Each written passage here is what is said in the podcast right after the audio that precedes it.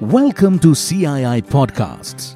I would like to welcome our esteemed moderator for the Fireside Chat today, Dr. Srini Srinivasan, Managing Director, PMI South Asia, and our esteemed panelists, Mr. Kiran Manohar Deshmukh, Group CTO, Sona Comstar. Dr. Srini Srinivasan, as Regional Managing Director of PMI South Asia, oversees PMI's activities in the region, India, Sri Lanka, and Bangladesh. He also leads the PMI Global IT Systems Working Group. Srini has over 30 years of global experience as CEO, business leader, and uh, an entrepreneur at the intersection of professional services and technology. He is a subject matter expert in strategy, organizational transformation, operations improvement, and analytics based digital solutions. Before joining PMI, he was the managing director of Arthur D. Little India, based in New Delhi, re-establishing the firm in India. He has also served in senior leadership roles at Altran Technologies and the Hay Group India. Srini has a doctorate degree in business education conferred by University of Northern Colorado, an MBA from Eastern New Mexico University, and a Bachelor of Accounting degree from the University of Madras. Uh, we welcome you, Dr. Srini. Thank you. Mr. Kiran Manohar Deshmukh is the Chief Technology Officer at Sona Comstar. He holds a bachelor's degree of technology in metallurgical engineering from Indian Institute of Technology, Bombay. He has significant experience in automotive component manufacturing and has worked in the areas of, among others, manufacturing, process control, and design. He was honored with the Ashoka Award by the Indian Society for Quality in 2006. He is responsible for, among others, de- developing new technology partnerships and building competencies in manufacturing excellence in uh, Sona Comstar. Prior to joining Sona Comstar, he has worked with Bharat Gears Limited, where um, during the term of his employment, he attended a training program at Gleason Works. He has also worked with Sona Koyo Steering Systems Limited as the Deputy Managing Director and Executive Vice Chairman, CQ Work Skills Services Private Limited, which is now Sona Skill Development Center Limited, as the Managing Director, SKAP Forging Private Limited as a Director.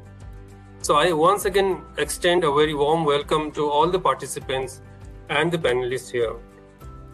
So without uh, further ado, let's begin the today's session. With this, I now invite dignitaries to the discussion and request Dr. Srini Srinivasan to set the brief context and take the chat forward with Mr. Deshmukh. Over to you, Dr. Srini. Thank you very much. Kiran, it's an honor to have you in this program. Thank you. Uh, you are one of the leaders and pathfinders in the automotive industry, and particularly with a focus on manufacturing and technology, which is of great interest to all of us. Uh, I wanted to help set the context for all of us in the audience uh, and request you to talk a little bit about the journey that you helped create for Sona, Koyo originally, and then Comstar, to become one of the most important tier one suppliers to Maruti. And it's been a journey that you have helped craft the architecture for.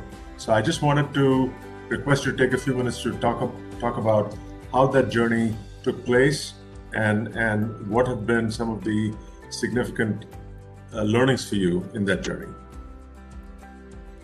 Well, thanks, Rini, and it's nice to uh, be with you uh, personally on this panel. Uh, well, this journey in manufacturing for me has been a very long journey. I, it started way back in 1975. So many people who are in the audience, uh, maybe not born or maybe kids at that time. And that was a time when most of the manufacturing was following the Western methods of manufacturing, which basically came from Germany or US, uh, which was uh, command and control, which was uh, batch uh, production. So, for example, I was in Bharat Gears as a fresh uh, graduate uh, trainee engineer. I joined, and we used to Bharat Gears makes uh, gears for automotive applications, and uh, there are, as you would know, the basic processes are you take the forging, then you machine it, then you heat treat it, you grind it, and you do final operations, and you then ship it. And there we used to have uh, different departments for each of these. There was a turning center, turning section, or turning department. There was a heat treatment. There was a gear cutting department. There was a heat treatment department. So everything was done in a batch process. So things will go into the turning sec- session section. They will get stocked there then they will move to the gear cutting then they will they will get stock then they will go to heat treatment so on and so forth and that was a way of doing and it was supposed to be the best way of doing uh, manufacturing. And then came these japanese and uh, at, uh, uh the whole thing changed i think when i joined uh, sona steering at that time. Uh, and first time i visited japan it was total it was an eye opener the first visit uh, we had i had personally read about japanese manufacturing the just in time and toyota production system in books and literature and magazines but never believed that it, it is something which is practical and which is something which can actually be done but seeing was believing and when i and my other colleagues we went there and this was all led by visionary dr surinder Kapur. uh, we were all shocked to see the things which are happening in Japanese shop floor. I mean, this I'm talking about 1985, 86. You know. uh, Indian manufacturing was not aware of these methods, and uh, nobody would imagine that you can do one piece processing at a time. You can have one operator operating 10 or 15 machines. Uh, unimaginable. And then we saw it there, and we said that let's because the whole journey of Sona's uh, group, uh, led by Dr. Kapur, started with the vision that let us create something world class.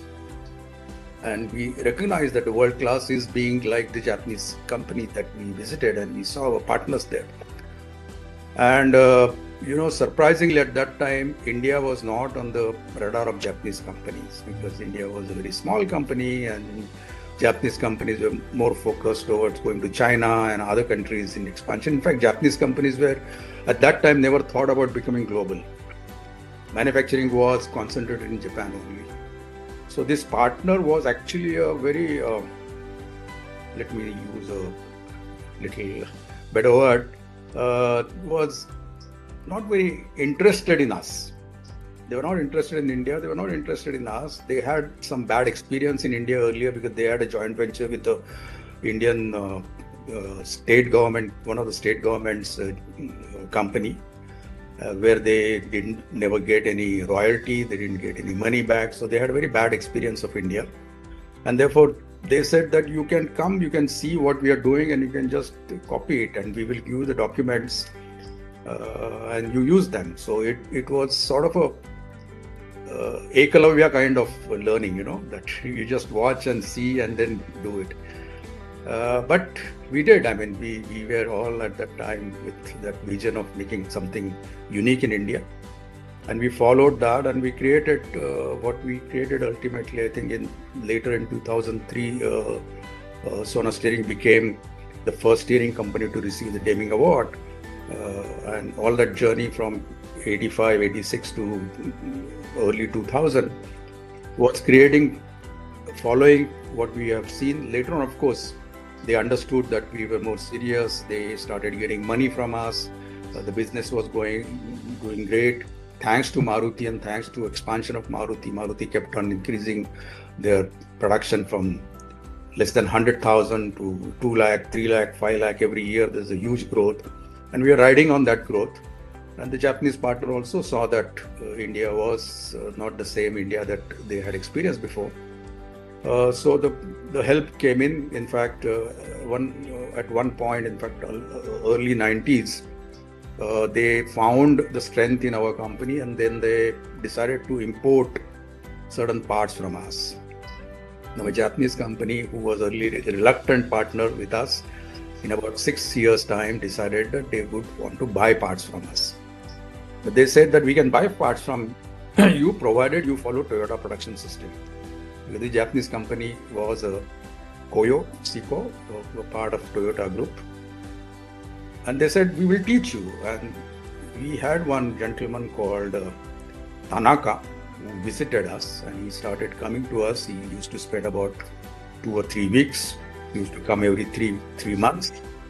And uh, we were lucky because in uh, I think in 1970 75 in Koyo was having big problems and it was the verge of bankruptcy. Toyota as their customer decided to support them and they sent a team of people to teach them the new techniques. And uh, Mr. Tanaka was made the head of the team or the group leader who received that knowledge. And uh, the team which came from Toyota was headed by none other than Taiichi Ohno. So we had a person who came to us who was a direct disciple of uh, Ohno-san, you know, and we became his disciple and we learned the Toyota production system. It was called Koyo production system by them uh, directly from him, and that's when we started applying uh, the real Toyota production system. Before that, we were just applying what we had seen, you know, and we are just copying it. But now we actually got the knowledge, and with his help, uh, we, we, started uh, implementing those things.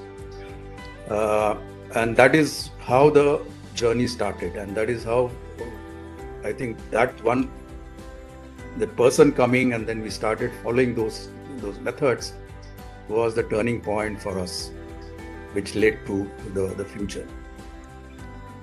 That's a that's a really fascinating history, uh, Kiran, and and I, I I'm getting goosebumps listening to you because it's not very often that you hear of an Indian organization that becomes truly world class, and not just world class in terms of people talking about it, but world class in terms of receiving an accolade as important as the Deming Prize, which many experts will tell you is like the Nobel Prize for manufacturing. Uh, and I'm also particularly thrilled to hear you talk about the fact that you, uh, the, your organization started by learning how to do this as a as more as a disciple, and eventually uh, you had mastered the craft to the point where the Japanese were willing to buy parts from you, which doesn't happen very often, as you as you know. So I think I think in this journey are a number of lessons for us in the audience, uh, which I hope we all take away with us at the end of this session. Uh, to me, number one, it's it's really about taking a risk and going somewhere that most Indian companies have not gone. Uh, number two, having the humility as an organization to say we want to learn and we want to apply. And then moving up the value chain to the point where you're not just a disciple anymore, you are a master in your own right as an organization. And and so I think that's a really interesting and unique uh, view that you have of the uh, of the industry at, large. So if you, Kiran, if, if I could ask you to climb into your imaginary helicopter at uh, about 20,000 feet above the Indian manufacturing uh, diaspora, above the Indian automotive sector, uh, what do you feel are some of the most uh, important changes that have taken place say in the last three to five years. Uh, and and some people might say digital transformation. Some people would say digital transformation accelerated by COVID. But we'd like to hear your views in terms of what have been some of the disruptions that have taken place in the industry in the last few years. I think uh, digital is something which definitely happened. COVID uh, accelerated it, but it was something which was in any case happening. COVID or no COVID, it would have happened. Uh, I think the big things which happened in the recent decade, last decade, was in terms of, uh, uh, and I think whole thing started probably with the smartphone. Uh, in 2007 when it was launched first by Apple. And uh, that brought in, it was like a virtuous circle where one thing led to other, led, leading to another thing. Today we have uh, data capture, uh, capturing of data in real time has become so cheap. Storage of data has become so cheap. Computing power has exponentially increased. I think it has beaten the Moore's law. Uh, and uh, as a result of this, this new uh, revolution which has taken place, it's something which is there. I think a lot of manufacturing companies today, just like those at that time, the Japanese uh, methodologies were new. Uh, today, the digital technology or digital application of digital tools in manufacturing is something which is available easily I mean, when I say easily, there are many other things also, but it's if you have intent, it's not difficult for you to uh, embrace that. However, many people are feeling shy, staying away from it. I think that would be a big mistake by manufacturing if we do not do this. Because uh, we have seen definition of quality changed drastically over years, decades from fitness to standard, it became fitness to usage, then it became fitness to cost, then it became fitness to latent needs. Today it has become fitness to experience, which is a major change which has happened in last five to ten years. And unless we are able to deliver products which meet all these, and while it changed from standard to usage to cost, etc., the old thing remained. It's not that it changed from one to other Today, you need to make, make products which are according to the standards, which are fit to use, which are cost competitive, which meet customers' latent needs. And yet, still, it also provides the experience. So, if you have to do everything, you have to use the technology. Unless you use the technology which is available, uh, you cannot uh, you cannot survive. Uh, so I would say today the world has changed from continuous improvement to continuous innovation. Mm. And uh, to remain competitive, we must embrace digital technology, take advantages of the technology. It's not easy. There are many hurdles uh, which have to be overcome, and the biggest hurdle is mindset. But uh, this is something which uh, leaders have to do if the manufacturing has to remain competitive. Well said. Well said. I think as I'm listening to you, one thing becomes very clear. There is no going back to the old days. There is no old normal. there is just a new normal, especially in manufacturing, especially in automotive. Uh, and those that what I'm hearing from you is those organizations that don't avail themselves of some of these technologies and tools will be left behind. Uh, because you've talked about uh, the fact that data is now a commodity. Uh, we're capturing, analyzing, all in real time is a commodity. So you just open the tap, and then you close the tap, you're done. But there are still people, I think, in the manufacturing sector, as you pointed out, who may not have made that mind shift uh, to looking at how to utilize the data, the data. And in many organizations, what we find is many organizations themselves don't know how much data they have and how to how to use it. So that's one aspect. The other aspect that you talked about, I think, is also very critical, which is the definition of what customer expectations are today. Uh, and, and as you rightly put it, the, the, the whole spectrum from initially fitness to standard has now become uh, uh, fitness to continuous improvement, uh, fitness to innovation. Uh, and, and that part is something that many of us in the audience probably haven't come to grips with yet. So, so one of the takeaways for me is that today the customer is not so much interested in your process, which is a price price of admission, but he or she is more interested in what type of innovation you're able to produce, and and and what type of uh, uh, uh, creativity you can bring to the table. In that regard, Kiran, let me let me just focus on a couple of disruptions that we hear a lot about. One is uh, supply chain disruption. Uh, what are your thoughts on that in terms of what's what's happening today and how the industry is recovering or not? I think uh, things are happening so rapidly in supply chain. Uh, I mean, we we have the China problem, then we have. I mean, not just India, but I think the whole world is experiencing that.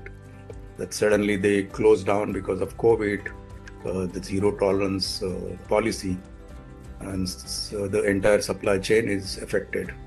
Uh, we we have experienced the chip shortage and uh, you may be a supplier to you may be automotive supplier and you may not be using anything ele- electronics but simply because chip is not available the car cannot be made car cannot be made you cannot supply so uh, the supply chain is so complex today that it, it is so entangled with each other uh, one war in uh, ukraine or some oil crisis uh, or the, the, COVID pandemic and things like that. Uh, Taiwan is there now. Uh, so I think uh, when at one point of time it was being said that world is flat and we can uh, have supply chain, you can get things from anywhere to anywhere. I think things will change in coming years because everybody would want to be uh, protected against such disruptions. Uh, companies will decide to have alternates, and companies will, especially OEMs, will insist uh, having facilities closer to them. Localization will become the word uh, for everybody. Uh, Atmanirbharta will become even for US and Europe, and everybody will say same thing. Uh, because uh, people have experienced that uh, you can't depend on some other country which may have some problem and which may result into problems with your supply. So therefore, there's going to be a reversal. Earlier used to have uh, localization, then it became globalization. Now I think it's again going to become localization in some sense.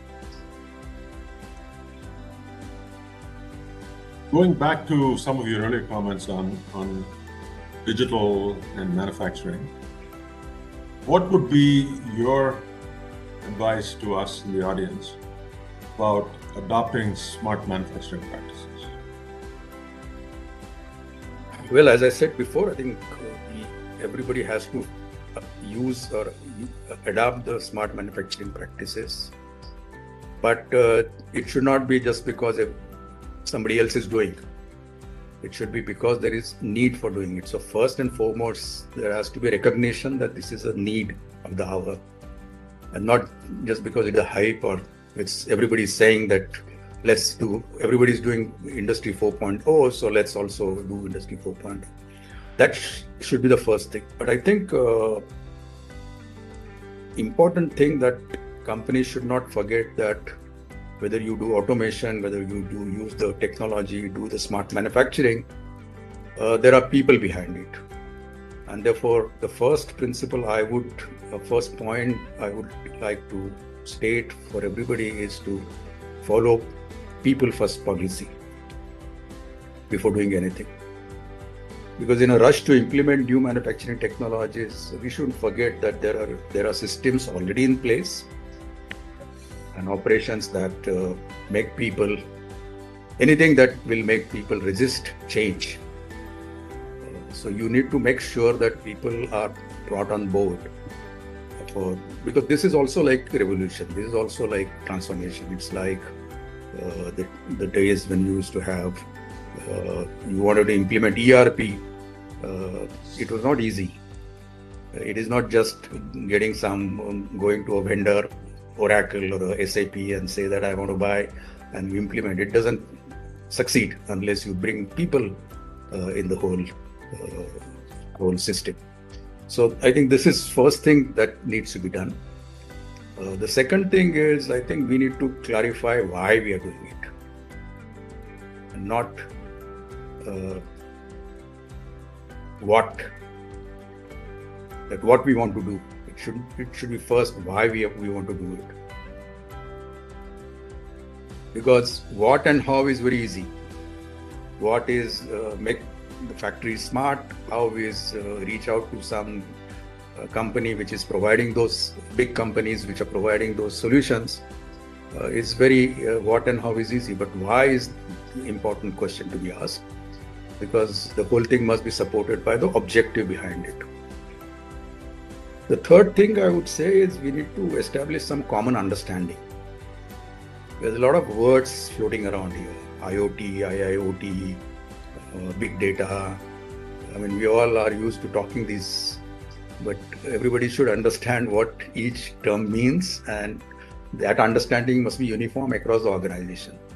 So, we need a common language uh, for doing uh, this fourth thing I would suggest is that uh, this, rather than doing across the board, across the organization, it should be done uh, in steps. So, first try a model line or model machine or some small area where you implement, create some success stories. And those success stories are then fed back to the organization, rest of the organization. Other people see the results of the pilot, and then it becomes easy to roll it out across the organization. And finally, most important is we need to equip the team for this change.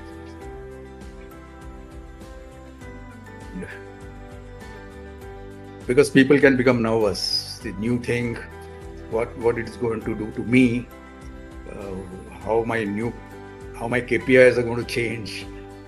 Uh, I think those are the kind of anxieties which are going to come. I think we need to equip people uh, to come on board and understand what it going it means to the organization, what it means to me. Mm-hmm. That's awesome. Thank you. I, I, I got a few mantras from this. One is people first, but to make it people first, you have to win their hearts and minds. Help them understand why we're doing something. Make sure that there's a common language. Then implement in phases, learn, uh, uh, and and apply as you go along. And the last, and probably the most significant for me, because I know you are very passionate about this, is how to skill equip the team for some of the new aspects of their roles that they probably haven't done before. So let me just dwell on that for, for a couple of minutes. I know I know you are a big proponent of this, and I know that uh, you were part of uh, a, a revolution in my own mind in the automotive sector here too because you were one of the pioneers in creating the skill clusters uh, with Maruti, and I had the privilege of working with you at that time. Uh, so, can you kind of take a, a, a, a, big picture view and say what are some of the, the most important skills that you see required in organizations, especially in the automotive sector, and especially in manufacturing? And then the second part of the question is how do we bring people up to speed on those skills? Yeah, so I think uh, we need to bring in digital literacy in the organization. Uh, fortunately, people are very conversant today using mobile phones, smartphones. Uh, so digital digital knowledge is not so difficult. I mean, even small kids today uh, can can do this. Uh, but specific to manufacturing, I think we need to create programs. We need to create training programs, and uh, again, the principle should be learn and apply, learn and apply, learn and apply, rather than learn, learn, learn, learn, learn, and then apply. So small all things need to be taught, uh, and and then you need to uh, you need to make them apply those, and then uh, see the success, and then teach the next thing. I mean, those kind of programs need to be put in place.